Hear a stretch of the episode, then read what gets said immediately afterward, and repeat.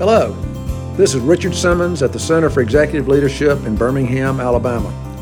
Today's message I delivered last year on Good Friday. Its title is Finding God's Peace at Easter. I hope you enjoy it. Well, good morning.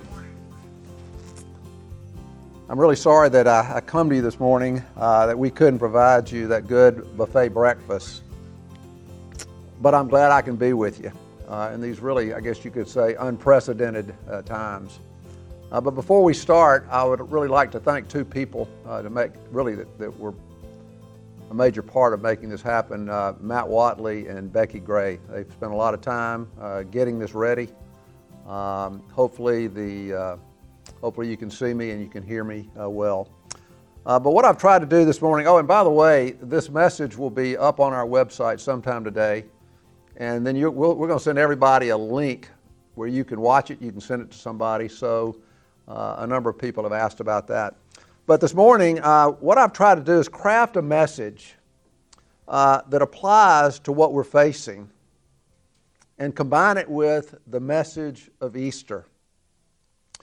And I really would ask you to hang on uh, with me because I'm going to go in, in several different directions and then kind of bring it all together at the very end.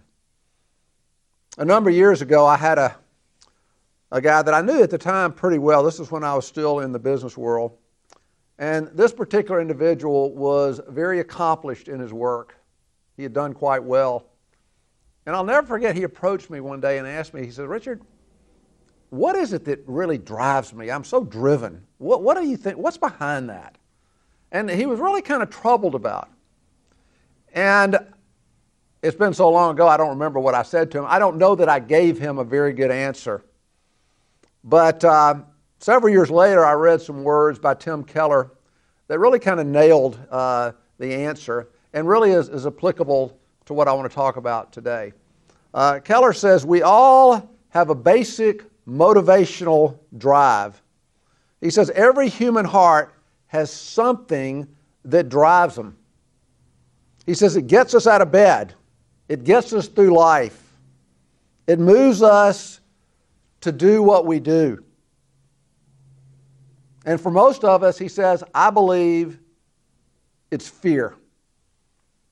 He says, after all of these years of pastoring, I truly think this is it.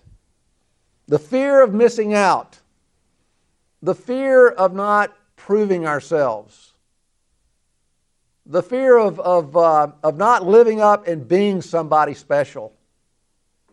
And of course, the fear of failure. But then he says, most significantly, the fear of death.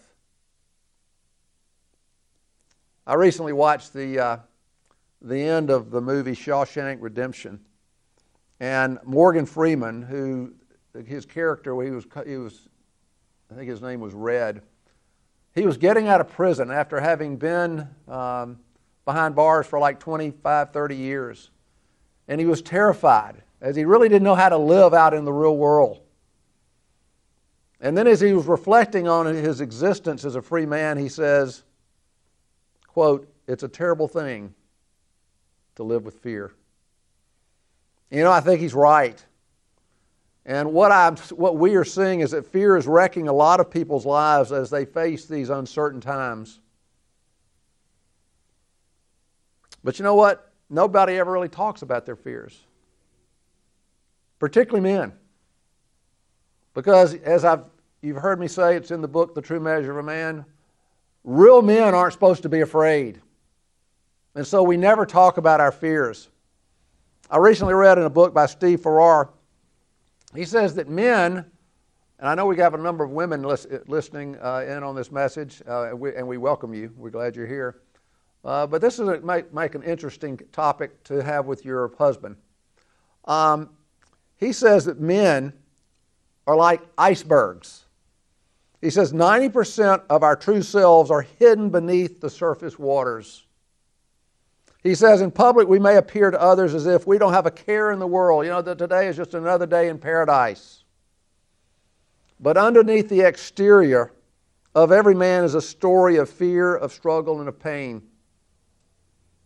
And Farrar closes by saying, You know, we are all broken people. and we live in a broken world. And I think he's spot on there. There's a guy by the name of Richard Swenson. I'm not sure if you're familiar with the name. Um, he's an interesting guy. Uh, he's a physician, and his focus is on what he calls cultural medicine. I'd never heard of that. And what he does, he researches the intersection of health and culture. And he looks at how does culture impact our mental, emotional, our psychological, and even our physical health. And he wrote these words. This is pretty interesting. He wrote these words well before this pandemic came along. Listen to what he says. He says, People have always been stressed. He said, It's simply part of living this life. He says, There's always been change to cope with. There have always been economic problems, and people have always battled depression. It's the nature of life to have its ups and downs. So, why all the fuss? He said, I'm not the one making the fuss. I'm only writing about it. I'm only being honest about what I see all around me. I sit in my examining room and I listen to people. Then I report what I hear.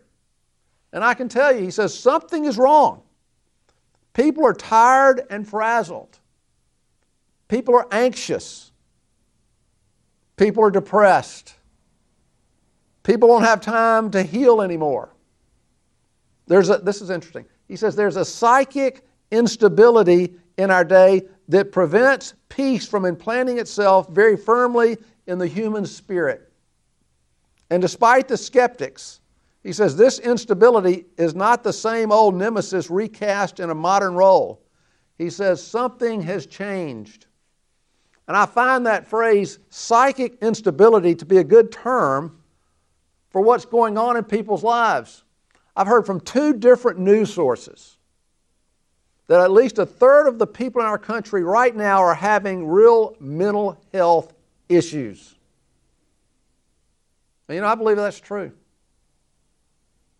So, what I'd like to do is, is drill down and get to the heart of this issue. Because it strikes me that this coronavirus has really shattered our assumptions that our world is safe and it's well under control, that we have things under control. And this is one of the reason, reasons I believe that nations, particularly our nation, has drifted away from God. We feel secure. We don't really need Him. But when we do this, without recognizing it, we are throwing open the door for fear to infiltrate our lives. And why is that? I wrote about this two weeks ago in my blog, and I got this from, from, from Tim Keller. As we move away from God, he says, we begin to experience a real sense of finiteness here on earth. He says what we end up doing is trying to take on a position in the universe that's way too big for us as human beings.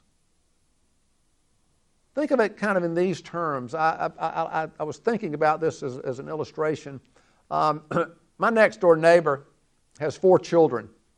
Uh, the youngest is he's three years old, and he's a pistol. He's full of energy. He talks a lot. He's always moving. Uh, two nights ago, he's running down the, he's in his pajamas about six o'clock at night.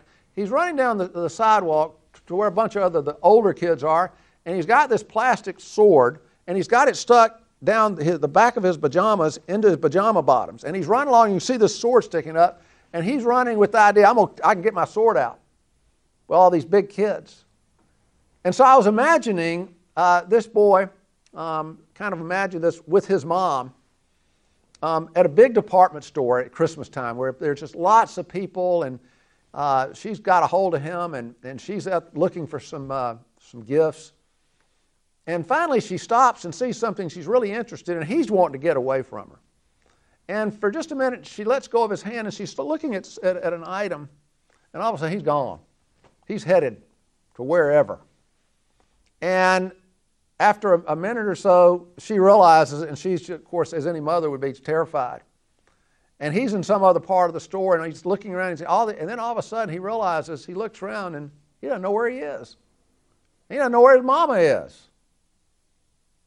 And all of a sudden, he sees these big adults and they're looking at him because he's a little three year old by himself. And then a security guard starts to approach him. And he's just terrified. He bursts into tears. And is just terrified until he finds his mom. Now, I, I, share this because maybe this has happened to you before, or maybe it happened to you as a kid, or maybe it happened to one of your children. But in this little made up story, he tried to take on something that was way too big for him to handle as a child. And without realizing it, that's what we do as adults. We take on this world, this universe. It's way too big for us. And let's face it, modern people believe that they can run their lives better than God can. You know, I think leading up to this virus, I think this is the way Americans were living. And I believe God is telling us there's nothing more foolish than to think you have life under control, particularly when it's not controllable. And people today, I think, are experiencing that, and fear is consequently weighing down their hearts and their lives. That's one of the things that's going on. Now, what I'd like to do is maybe share a couple of other, I really believe they're profound insights into fear. St. Augustine, this is amazing. I, I looked this up because I couldn't remember. He lived 1,600 years ago. And he said this about, he says, Fear, your fears tell you a lot about yourself. He says, quote, you can always follow your worries to that which you have built your life around. Then the highly regarded therapist Rollo May. This guy's not a Christian, he, he's, he's a skeptic. He made this observation. He said, Anxiety comes when something that you have put your real security in, something that made you feel in control, something that made you feel like you had an identity, it's threatened or maybe it even implodes. And then I stumbled on these words just the other day um, from an article that psychologists have claimed for years that if you deny something that you fear, think about that for a minute. When you deny something that you fear, if you refuse to face it, that thing begins to control you in your subconscious. And it will have a huge impact on your life though you don't even realize it.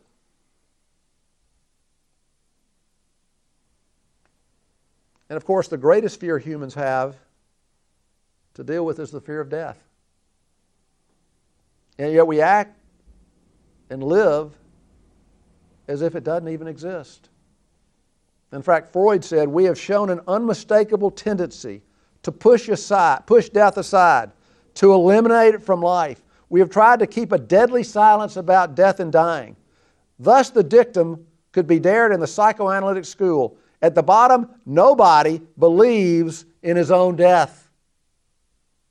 Aren't we interesting human beings? We have this great fear, and yet I think we refuse to face it. And it begins to control us in many ways, though we don't even see it. In fact, listen, this is a very powerful these are very powerful words from the book of Hebrews in the Bible, in the New Testament. And it says, you know, if we don't employ, and I'm going to come back to this in a few minutes, but if we don't employ the means that God gives us to find peace, it says, we will be slaves to the fear of death all of our life. Now, I bring this up because, you know, if you think about it, Good Friday and Easter are all about death and resurrection. And unfortunately, this coronavirus is also about, when it gets right down to a lot of destruction, a lot of economic destruction, a lot of destruction in people's families and their lives. And then the virus itself destroys. So, how does this play out in our, in, our, in our lives? How does this play out in real life? What does this really do to us? You know, the French mathematician and philosopher Blaise Pascal had an interesting take on this.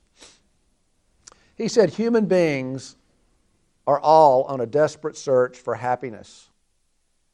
And yet, he says, most find it to be elusive. Now, this is 400 years ago. He says this unhappiness, he believed, is the most obvious and most pervasive feature of human experience. And you know, if you think about it, nobody wants to admit they're unhappy because if the goal of life is happiness, and you admit, I'm an unhappy person, it's like you're admitting, I failed at life.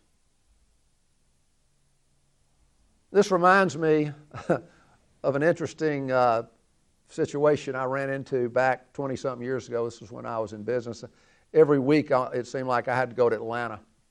And uh, one week I had a, a, a early meeting on Monday morning, which meant I had to go over and spend the night that Sunday night. And so I, uh, and this was, I, my, I was married, had three young kids at the time. And I, I stayed at, you know, in, in, Birmingham, you know, until late in the afternoon, then drove to Atlanta. I got there a little after 8. Uh, checked into my hotel, uh, which was right there in Buckhead. And then I was needed a place to go eat. And right down the street was a restaurant that you may be familiar with. I don't know if it's even still there. It's called Houston's. Uh, really good place to eat. And uh, uh, I figured, you know, Sunday about 8:30, I can go slip in there. I took a, I took a, a Forbes magazine with me. I was figured I'd go in there, eat, and read the magazine. Well, I show up, and to my shock, the place is jammed. Sunday night, 8:30, 9, and I go up and ask the uh, the maitre, what what kind of wait am I looking at? Oh, 20, 30 minutes. There are a bunch of people waiting. And then I happened to notice there was one seat up there at the bar. And I said, Can I eat up there? Can I go sit up there and eat? And she said, Sure, go ahead. So I go up there, I sit down, um, I order, and then I notice right to my left were two young, very attractive young ladies. And they were having a big time. You could tell they'd been there a while. And they're laughing and they're talking loud. Um, clearly had been drinking a lot.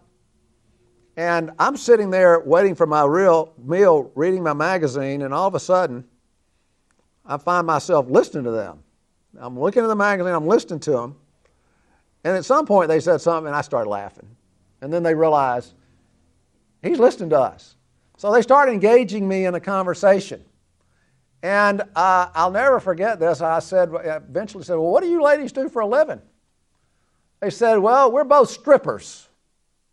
I said, I beg your pardon? Yeah, we're strippers at a strip club. And then they said, What's your favorite strip club in Atlanta? I had to politely tell them I, have never been to a strip club. And I think at that point they kind of realized I'm kind of, I was kind of a square. You know, here's a guy by himself reading a magazine, got a, got a, um, a wife and three young kids at home.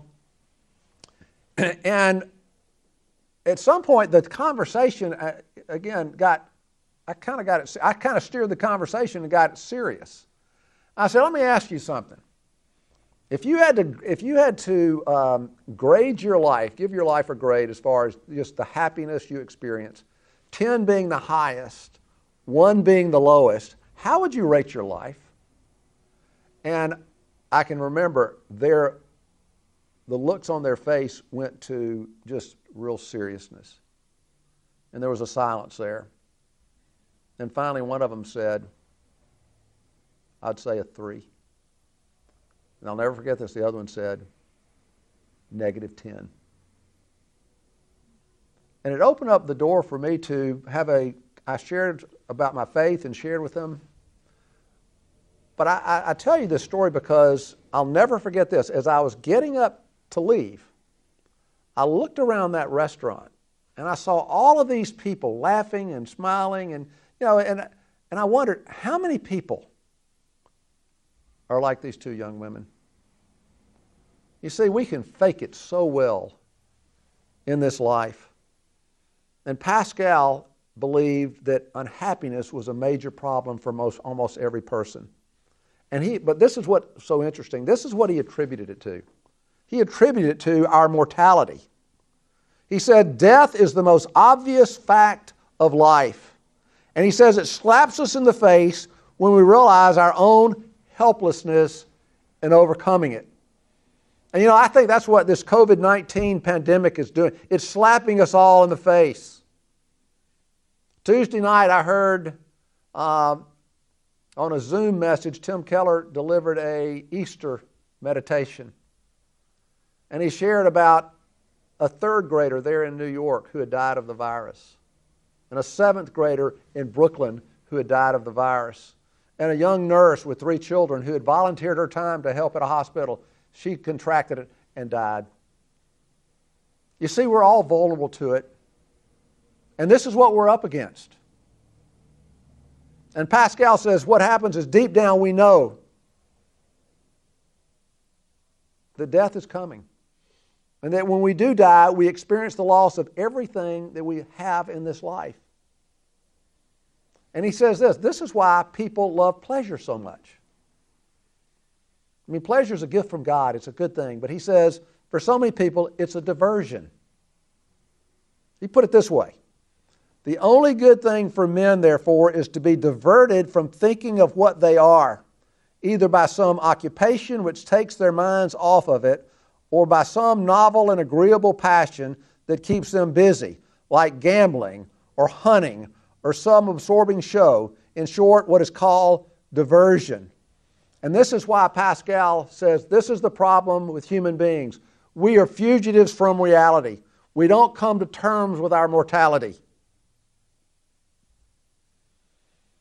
There was a man who lived in the 16th century. Um, I read this a number of years ago.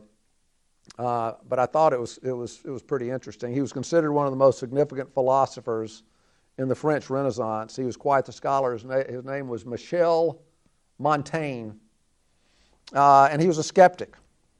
But he recognized the exact same thing that Pascal saw the unhappiness of life because of human mortality. And he says there's only one way for us as humans to escape the horror of cosmic isolation.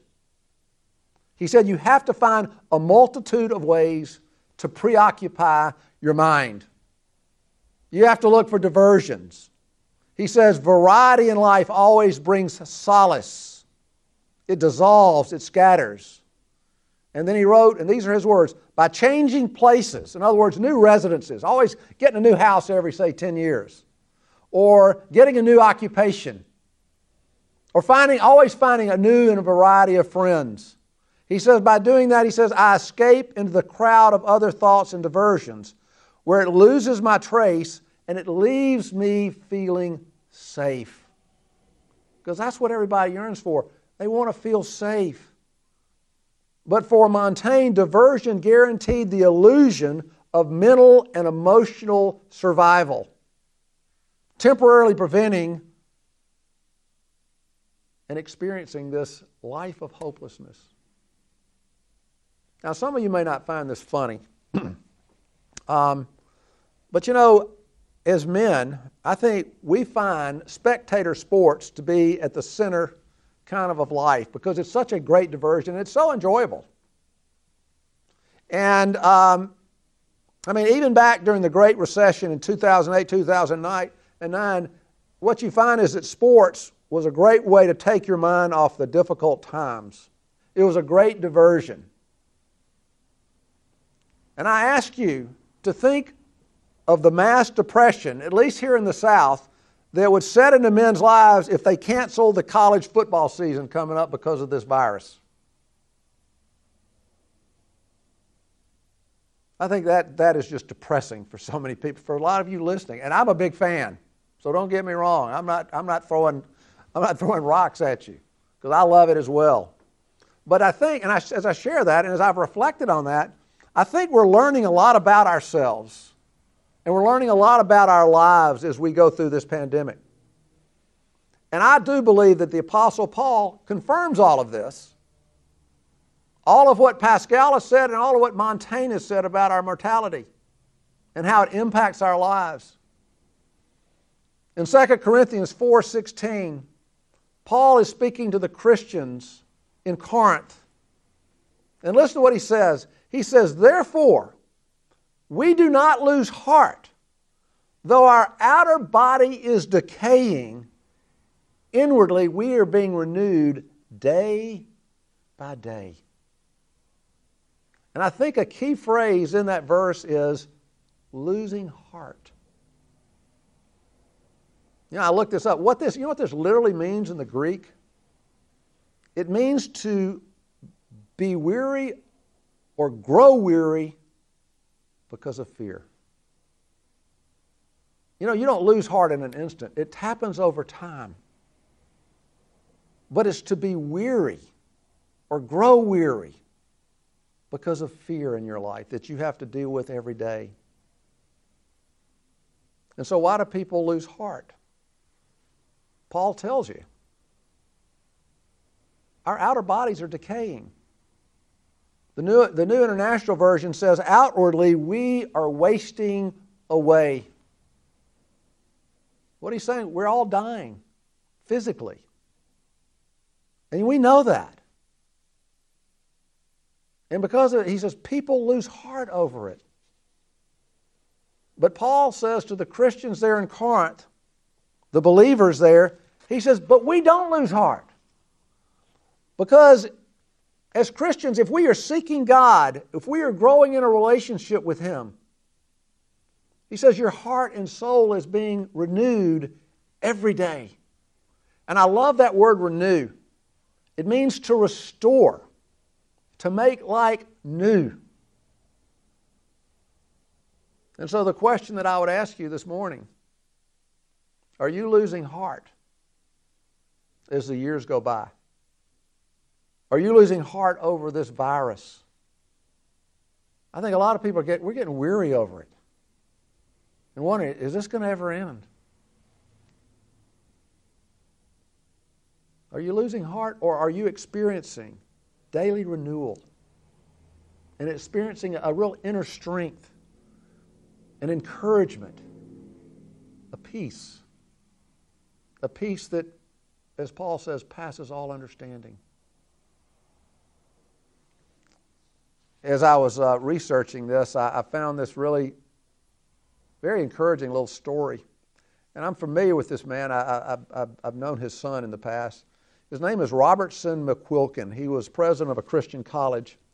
Uh, and he was once approached by an elderly lady facing the trials of her old age. Her body was in decline, her beauty being replaced by thinning hair, wrinkles, and skin discoloration. She could no longer do the things she once could and she felt herself to be a burden on other people. She said, Robertson, why, why does God let us get old and weak? Why must I hurt so much? After a few, minute, after a few moments of thought, McQuilkin replied, Well, I think God has planned the strength and beauty of youth to be physical, but the strength and beauty of age is spiritual we gradually lose the strength and beauty that is temporary. So we'll be sure to concentrate on the strength and beauty which is forever. It makes us more eager to leave behind the temporary, deteriorating, part of life and to be truly homesick for our eternal home. He says, You know, if you stayed young and strong and beautiful, we might never want to leave. I think those are some really profound words to think about. Now, before moving to the clo- my closing remarks, I want to share something with you that is, uh, I think, is quite fascinating. And I think it's very pertinent to the message and really validates what I've said thus far. And it really, you know, it really validates, and I haven't said this yet, but it validates that, you know, that we are eternal beings. I don't think we think about that. We are eternal beings. Um, I read a book recently called Why Everything Matters. It's a book on the book of Ecclesiastes in the Old Testament, which is to me one of the most fascinating books of the Bible. And I read about a guy by the name of Julian Barnes. He's an award winning novelist. And he wrote a memoir. Uh, it was titled Nothing to Be Frightened of. And in the memoir, he admits that I'm afraid to die. And this admission, he says, but it's, it's really embarrassing because I'm agnostic. And he reasons that, okay, if there is no God, then there is no afterlife, then there should be, the title of his book, Nothing to be Frightened of. And he says, I can't figure this out. I am terrified of dying. He says, I think about it every day and sometimes in the night, He said, I'm roared awake and pitched from sleep into darkness, panic, and vicious awareness that this is a rented world that we live in. He says, Awake and utterly alone, I find myself beating my pillow with my fists and wailing, No, no, no. He says, My dreams are even darker. Sometimes I'm buried alive, other times I'm chased, surrounded, and outnumbered. He finds himself held hostage wrongly, condemned to the firing squad, informed that there is even less time than he thought. The, he says, This is usual stuff for me. and he says, Perhaps this is the usual stuff because death is the sum of all of our fears of being alone, abandoned, and condemned. But he said, the, the, the point of the book, of the memoir, is I shouldn't be frightened of anything as it relates to death because none of that exists. Now, in the book that I just have written, Reflections on the Existence of God, it's, there are 40, 57 short essays, and there's one essay on death and dying. And I point out how so many of the famous atheists over the years were very confident of their beliefs. In fact, there were, there's a lot of arrogance a, a lot of, of, of, of, making fun of those who believe in God. But what's interesting. I've, do, I've got this well documented. they get to the end of their lives and they're terrified of dying. In fact, several of these men had lost their faith. They ended up losing their faith in atheism. The question is, why is this? Well, I think the writer of Ecclesiastes tells us why in Ecclesiastes 3:11. Listen to this. This is so significant. It says, God has planted eternity in our hearts. He's saying we are eternal beings living temporal lives on this earth. Again, have you ever given this much thought? I am an eternal being. I'm going to live eternally. And this explains why Julian Barnes is so terrified of dying his intellect tells him there's no afterlife, there's nothing to be afraid of. But his heart senses and knows that he is eternal and that he will live eternally.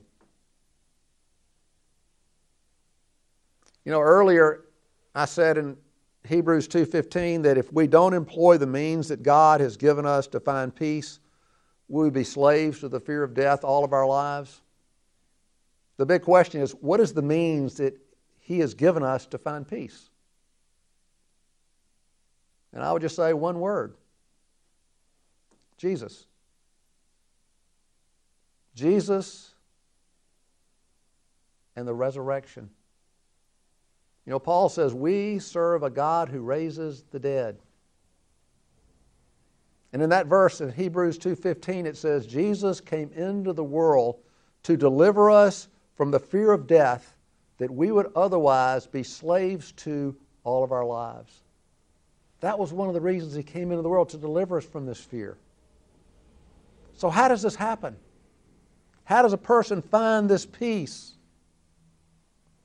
Well, when we put our faith, when a person puts their faith in Christ and surrenders to Him, at that moment they are entering into a relationship with Him, a whole new life.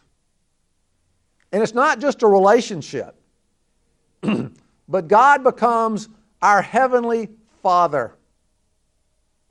And we become His children. It says He adopts us into His family.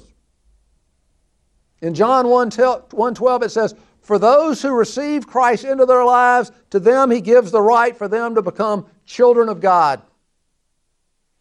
And He says, My desire is to walk with you through life as your Father.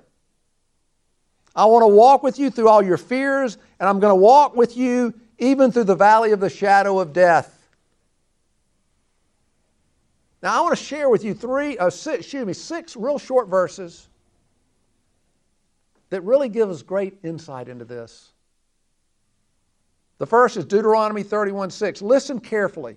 It says, Be strong and courageous. Do not be afraid or tremble. Why? For the Lord your God is the one who goes with you. He will not fail you or forsake you.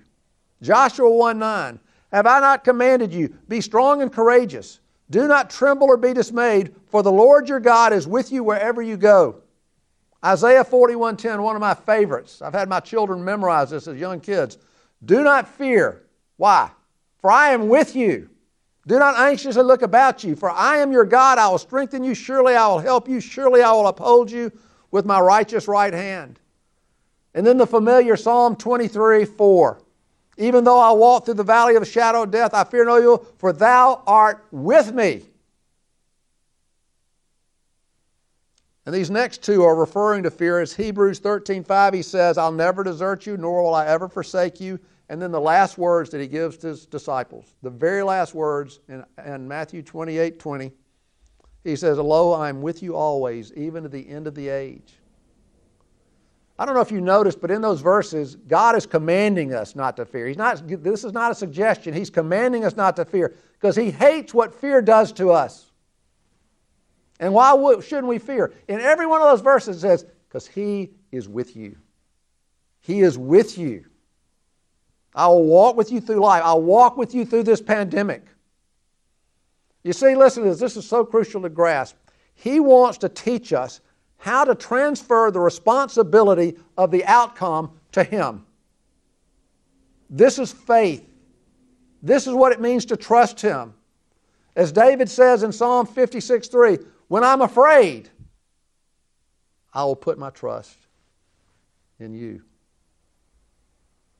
And let me just say this this is really kind of what we do here at the center. We work with men in their relationship with God. We teach them how to walk by faith, how to trust God. In fact, I'm going to be teaching on that next week how to build a strong foundation in the midst of these storms. And if there's any way we can help you, we have all different types of options, all different types of men's groups, one on one meetings, we have counseling.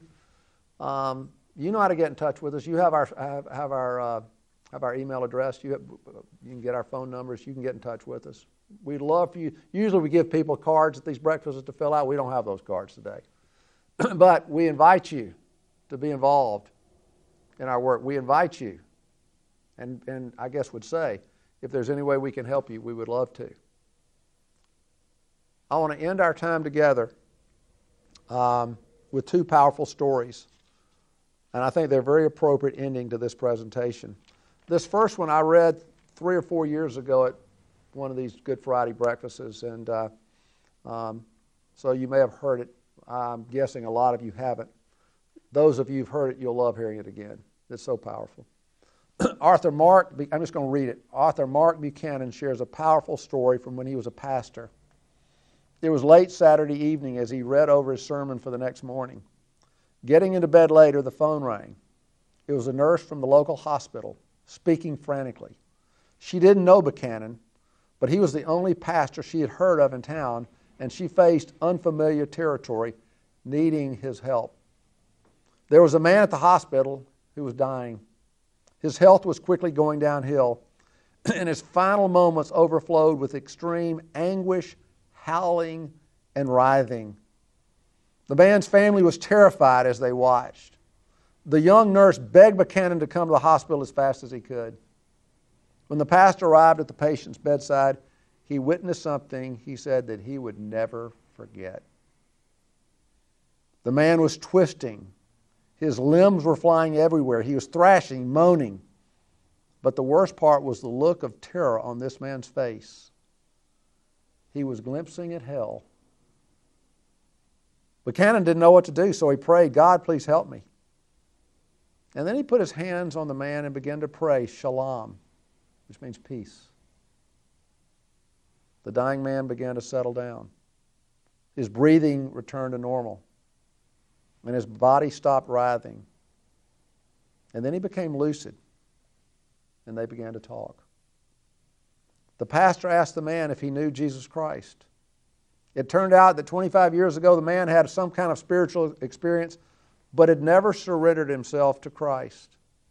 Buchanan proceeded to lead the man and his wife into a relationship with Christ. And suddenly, an incredible feeling of peace encompassed the room. The pastor then told the dying man what to expect in God's kingdom. When he left the hospital to head home, he said there was a tangible light and a spirit of celebration in that room. The next morning, after the church service, he stopped by the hospital to see if the man had made it through the night. Pausing at the nurse station, he was told the man was still alive. You can go back and see him.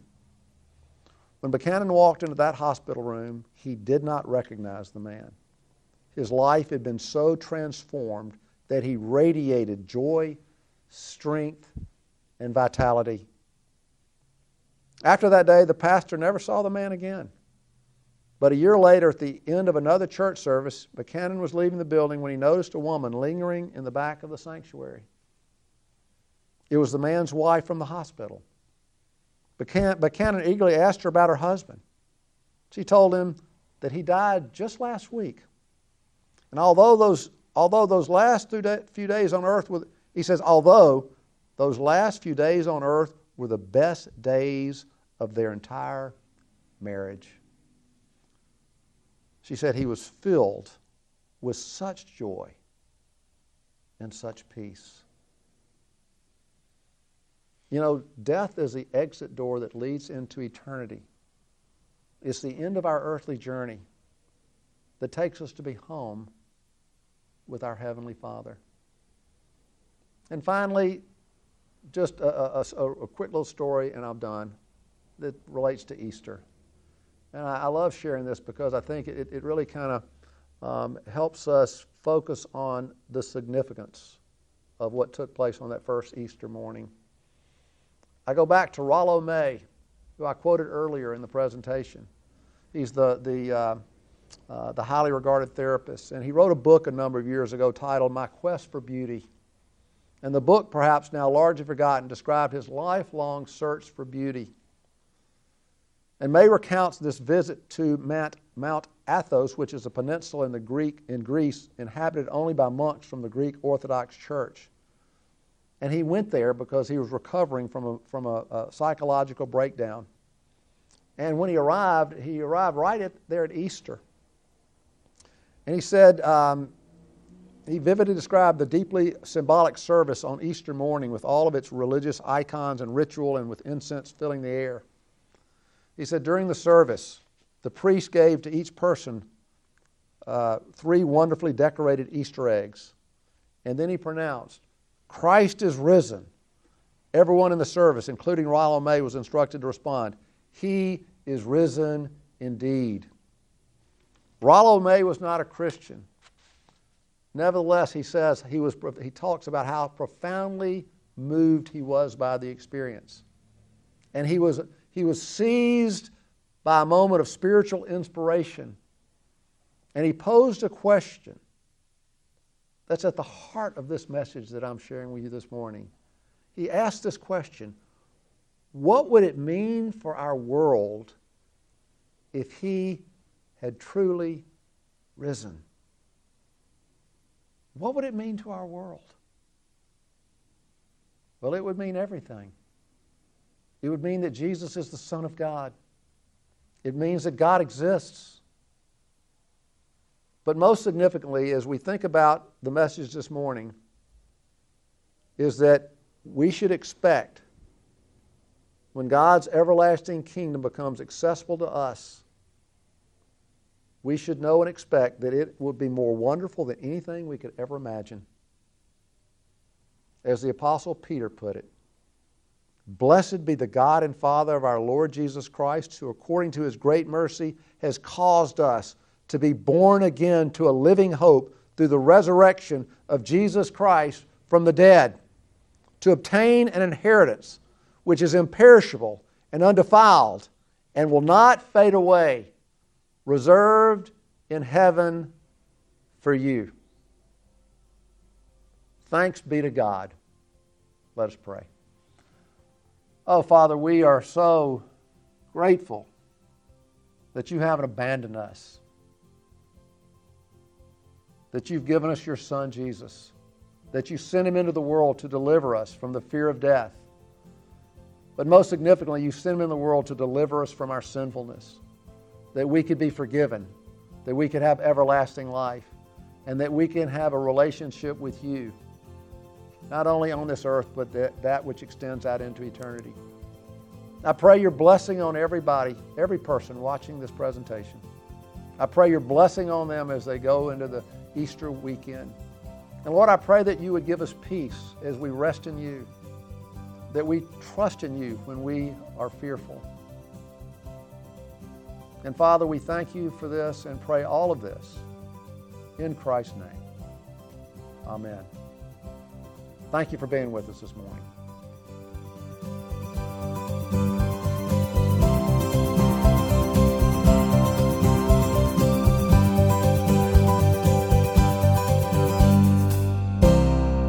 You've been listening to the Reliable Truth Podcast with Richard E. Simmons III, founding director of the Center for Executive Leadership in Birmingham, Alabama. For more resources, please visit our website at www.richardesimmons3.com or by email to richard at richardesimmons3.com.